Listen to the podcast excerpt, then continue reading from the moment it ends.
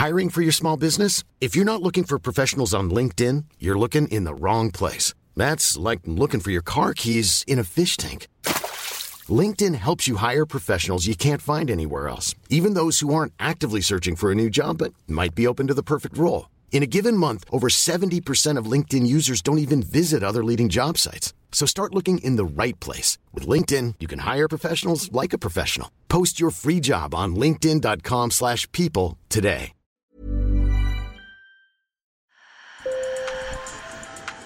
Bonjour. Hello. Hola. Marhaba bikoum. Sur le fil, Le podcast d'actu de l'AFP. des nouvelles choisies pour vous sur notre fil info.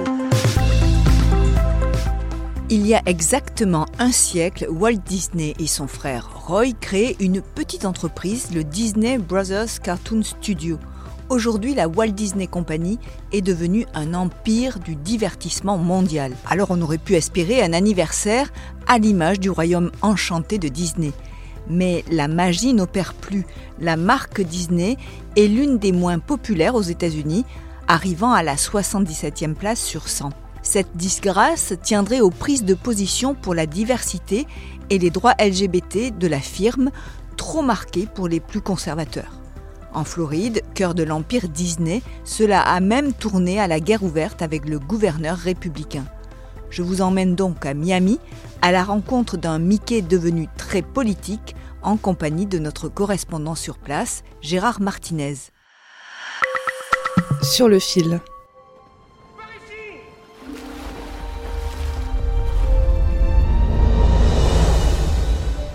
En mettant en scène une petite sirène noire en mai dernier, Tu sais ce qui n'a jamais sauvé cette planète? Tes sarcasmes.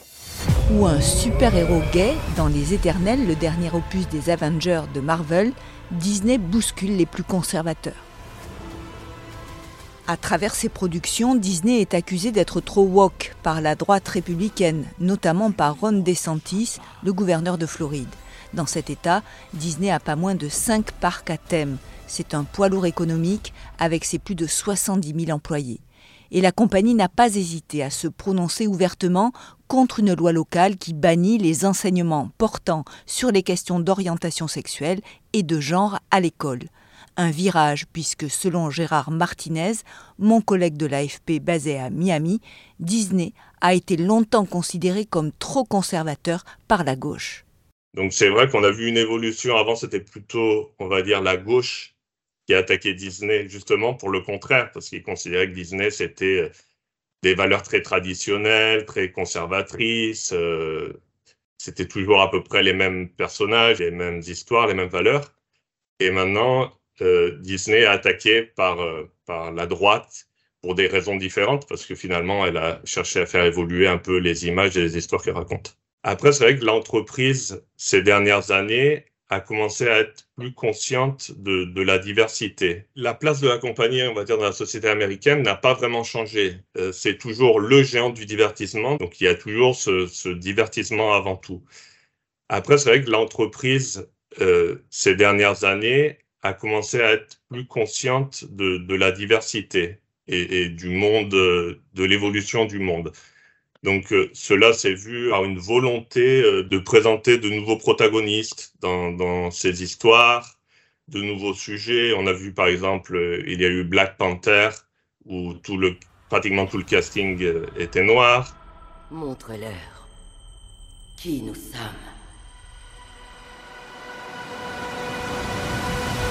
On a vu la dernière trilogie de Star Wars qui est bâtie autour d'une héroïne. Euh, c'est des changements. On a vu par exemple, très polémique et très court, euh, un baiser entre deux femmes dans le dernier Buzz l'éclair. Donc il y a une volonté de l'entreprise de ne pas rester sur un modèle de famille euh, comme dans les années 50 euh, et surtout des personnages blancs. Trop ou pas assez progressiste, la compagnie se retrouve donc prise entre deux feux, comme me l'a dit Alexandre Boas, spécialiste des industries culturelles.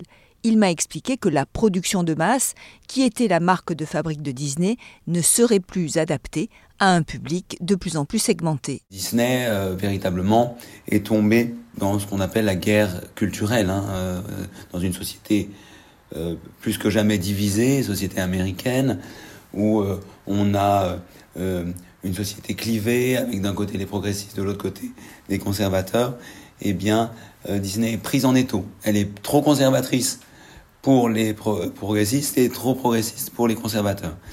Les algorithmes sont là et nous nous replient sur nous-mêmes, sur nos identités. On est confirmé dans nos préjugés. On, se mélange un peu moins.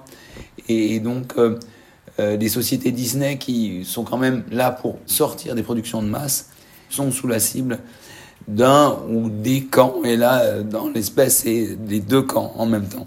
Résultat, selon un classement réalisé par Axios Harris, le géant aux 166 000 salariés aux États-Unis dégringole et se retrouve à la 77e place sur 100, devenant l'une des entreprises les moins populaires aux États-Unis.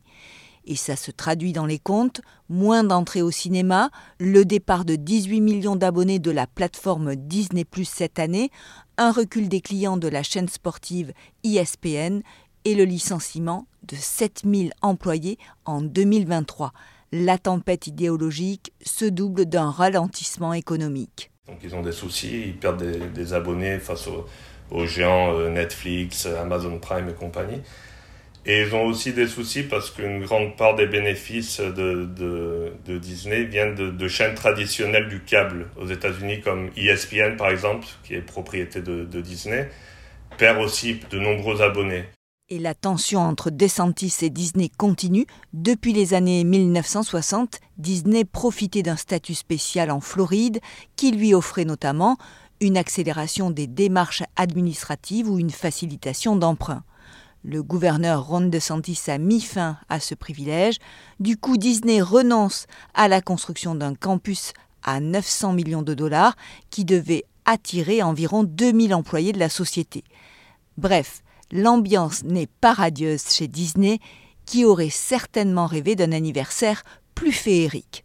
Ça a un peu gâché leur, anniversaire et c'est vrai que c'est une entreprise qui a toujours essayé de très bien contrôler son image, de, tout a, été fait pour que ce soit toujours un peu le conte de fées, euh, tout a été parfait. D'ailleurs, le fondateur de l'entreprise Walt Disney avait cette idée de que tout devait être, il était très perfectionniste et tout devait être très contrôlé. Et, l'entreprise a grandi avec, euh, avec cette notion. C'est vrai que du coup, c'est d'avoir cette bataille euh, avec un, gouverneur, un homme politique important. Je pense que c'était pas dans les plans de, Disney. Ils n'avaient pas prévu peut-être que la réaction de la Floride et de, de Santis allait être si virulente. Donc oui, je pense que ça a un peu gâché ce qu'ils avaient prévu. on est un peu loin du conte de fées et du bonheur pour toute la famille. Merci de nous avoir écoutés. Si vous aimez ce podcast, parlez-en autour de vous. Sur le fil revient lundi. Je suis Emmanuel Bayon. À bientôt.